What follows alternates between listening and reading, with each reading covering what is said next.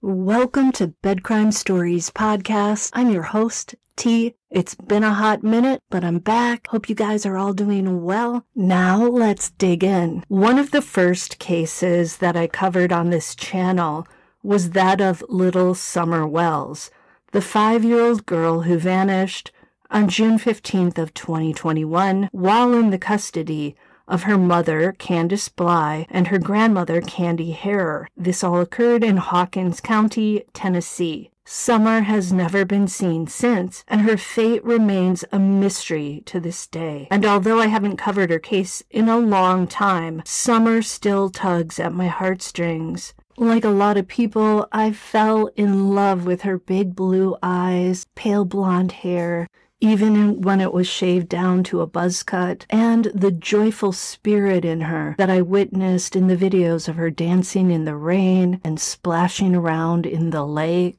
The interview room recently had clinical psychologist Dr. Gary Brucato on the show to discuss Summer's case, her troubled parents, Candus Bly and Don Wells, and the Wells property and Summer's bleak basement bedroom, if you can even call that shadowy concrete space a room. The show was prompted in part by a serious threat Don Wells made to Josh Diaz of The Lab. Don Wells has had a love hate relationship, mostly hate, with Josh for a long time and with other YouTubers as well. And that's because Josh and others have been dedicated to trying to unearth answers as to what really happened to Summer. Don, who clearly suffers from an unhealthy attachment to booze, and who knows what else, gets ticked off when anyone begins pointing the finger for Summer going MIA at him and at Candus. Don may also have been angry that Josh played a portion of his interview with the police on his show. Don and Candus continue to deny all involvement in their daughter's disappearance, and they also continue to refuse help from the Cold Case Foundation, which offered to look at Summer's case. So a very inebriated Don Wells called Josh not long ago, and he threatened to do Josh in by placing a sharp object to his throat. Don also accused Josh of coming to Beech Creek and nabbing Summer. Don even claimed to have videos of Josh with Summer, which is simply ludicrous. Don's behavior illustrates why Summer's case became such a circus between Don and Candus and other attention hungry hangers on in the circle. They've muddied the waters of Summer's disappearance and created so many different rabbit holes. So here's Don, clearly loaded, telling Josh that he set this whole crime up in order to be with five year old Summer. In my opinion, this is Don projecting and trying to chip away at Josh's reputation. It would appear that in Don's world, grown ass men look at five year old little girls and want to quote, get with them. Sickening. This is just more of the same behavior out of the wells that doesn't mesh with how parents of missing children normally act. Right from the start, the Wells went against the grain. Candus refused to speak to the police on the night that Summer vanished. Why? A parent who is concerned about their missing child is going to tell the cops everything they can and will push the police to go out and search ASAP. And the parent too will be out searching from dusk to dawn, frantic to get their arms around that child once again. Parents whose kids vanish without their knowledge tend to cling to the present tense when speaking about their child. They will not begin using the past tense from the jump, nor will they mention the resurrection. Back to Josh of the lab and Don's threats. So Josh clearly upset with Don's accusations and threats, went on the interview room to try and get answers as to what makes someone like Don Wells tick. Host Chris McDonough also had on Dr. Gary Brucato. He's the clinical psychologist I mentioned earlier, and he specializes in areas of early psychosis, violence, and other serious psychopathy. Just a quick reminder psychopathy is a mental health condition characterized by persistent antisocial behavior, impaired empathy and remorse, and bold, disinhibited, and egotistical traits. Dr. Brucato pointed out how illogical it is that Don Wells would like us to believe that he, a man accused of essaying a five year old in the past, is not involved in his five year old daughter's disappearance. Don instead wants us to believe that someone else came into his home and took Summer away. Dr. Brucato said that he's never heard of a case where a known SO of little kids had his own child nabbed by another SO. Chris McDonough also chimed in to say that he's never heard of such a case either. They were pointing out that the most logical explanation for Summer's disappearance lies with Don Wells and Candus Bly, and not with anyone else, not a stranger, not a neighbor, not anyone else. And when Chris McDonough showed the footage of his tour of the basement of the Wells property, when Dr. Brucato saw Summer's basement bedroom, he likened it to what's called an oubliette. This is a French word that refers to a type of ancient prison cell where prisoners were locked and shackled away, left and forgotten about. In fact, in Paris, there's a place where you can go and see some of these oubliettes. You have to walk down some stone stairs and you come to these stone like, they look like closets that you can step into. They're made of stone. They've been there for hundreds of years. They still have iron shackles in them for the prisoners. And apparently the River Seine would wash in at night so that their feet and their ankles and who knows what else was covered in water. And then, of course, there were the rats coming to and fro. And I think Dr. Brucato hit it on the head. That basement room is like an oubliette. And that's what Candus called Summer's bedroom.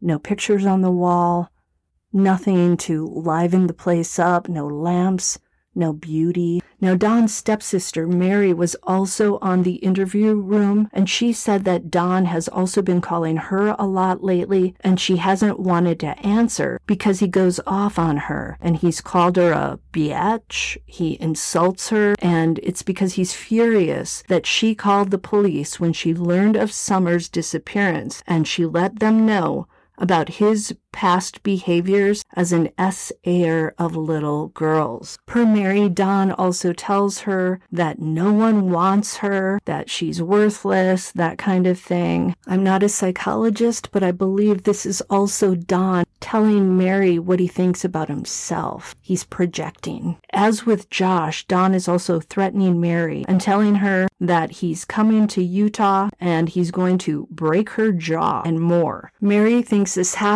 happens when Don gets drunk, sees stuff about himself on YouTube, thinks about Mary, going to the police to report him, and he becomes enraged. So Don is definitely holding on to grudges, and instead of focusing on finding Summer and getting his own act together, instead he's stuck in this toxic loop. I really think Don Wells' brain is pickled, and I think it's impossible for him to think like a mature adult because I don't think he ever went through the maturation process because of the drugs. Dr. Brucato suggested that Maybe Don is making these threats to Mary and to Josh now because they may have gotten too close to the truth, and Don wants to silence them. Dr. Brucato feels that Don's past behaviors are extremely important to look at because past behaviors with people who essay others are often indicative of future behaviors. Dr. Brucato said that based on all he's learned about Summer's case, Summer, in his opinion, sadly, is no longer alive. He also stated that Summer may have been intentionally eliminated because Summer was headed to kindergarten where she'd be interacting with other adults who might notice signs of abuse or neglect. Josh then brought up the blue couch that the now deceased Jose, remember him, said was in the basement when he stayed at the Wells property that the blue couch was always up against the basement door to the outside. Jose's the guy that Candus allowed to stay at the Wells chateau while Don was out of town for weeks. Chris and Josh talked about Summer possibly being placed inside the blue couch and then secreted out of the home I'd never heard this theory before, and it makes perfect sense. It seems very plausible. And per Josh, Don Wells became livid whenever Josh questioned him about that blue couch and where it went. Why would Don become livid about that? And why isn't that abandoned blue couch on the property? So many other abandoned articles were just kicked out of the house and allowed to rot on the property. Why did they take the time? to ferry that blue couch away. The chat on the interview room then turned to Don's other criminal transgressions, including the time he stole a pair of red panties from a woman to use to have a party with himself, if you know what I mean. Apparently, during that incident, Don hid from cops in his vehicle, but then he was spotted and he was arrested for the crime. It was also mentioned that Don has sold illicit substances in the past. This is when Dr. Brucato mentioned that psychopathic people have a trait that's called criminal versatility. And what that means is that if a person has a psychopathic personality structure, over the course of their lifetime, they will engage in many different types of criminal offenses. Things like writing bad checks, getting locked up for getting into bar fights, shoplifting, and so on. And if you add the assaying of children and females, there is often a heating up process. So these offenders start small, say with stealing panties, and then it's not enough to fulfill their fantasies. So the pressure keeps building and building. And for some of these people, it can spill over into murder. Is that what happened to Summer? Dr. Brucato said that people with these traits could end up doing someone in because their behavior becomes too aggressive or because the person on the receiving end of the SA is a living witness to the crime and thus the perpetrator has to get rid of that person. Dr. Brucato also stated that if you look at a lot of serialists, they start out with SA against someone and then they have to get rid of the victim. Thus, they escalate to homicide. Dr. Brucato expressed that he worries about this type of escalation when he hears about someone like Don Wells having stolen undergarments, having accusations of essaying little kids. When Dr. Brucato asked if Don had engaged in setting fires or harming animals, Josh mentioned the barn that burned down with animals in it. Don was believed to have caused this fire as a young adult. We'd also heard rumors that Don was known to harm dogs on his property. Things like putting firecrackers on their tails for kicks. It's so sick, I can't even handle it. I want to rip him to shreds hearing about this. Dr. Brucato described all these alleged traits and behaviors in Don Wells as being a soup that you don't want to hear about when there's an accusation of a missing child.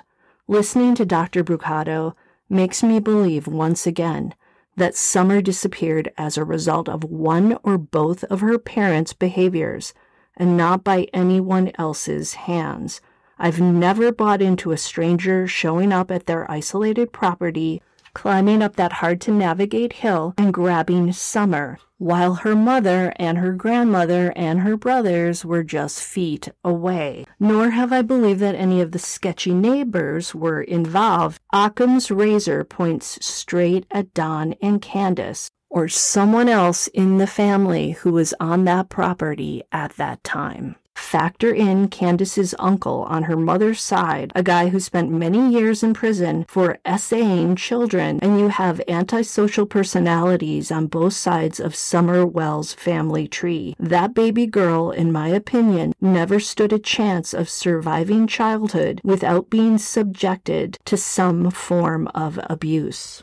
When Josh played the recording of Don's threat to him, Dr. Brucato said it's obvious there's a lot of rage in Don, and that instead of thanking Josh for trying to help solve Summer's case, Don's attitude is more like, shut up, stay out of it. If you keep talking, you're going to get me in trouble. Keep it up, and I will come and find you and do you in. Dr. Brucato said he found it hard to reconcile Don's threat with someone who supposedly is mourning his child. So it's now two years plus after Summer's disappearance, and it feels like nothing has changed.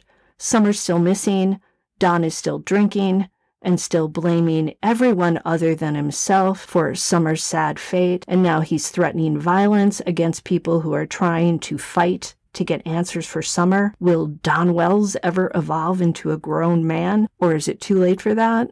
I think it's too late. Will we ever find out what happened to Summer? Will the person or persons who led to her disappearance ever be held accountable? And will Don Wells and Candus Bly ever turn the train wreck of their lives around? You know, in many ways, they won the lottery if you have a missing child. They had a beautiful, blue eyed, blonde baby girl that the world fell in love with. Everybody rallied to help them. Kind, generous people crawled out of the woodwork to help them get their home in order, to offer them groceries, to pay their bills. There's a lot of families with missing loved ones who don't get this kind of attention, don't get this kind of help, don't get offers from the Cold Case Foundation. Honestly, the lack of the Wells appreciation, the lack of the thank yous to people like Josh of the lab to try and help get answers and find Summer says everything we need to know about this case and who done it, in my opinion. Allegedly. Until the next time on Bed Crime Stories.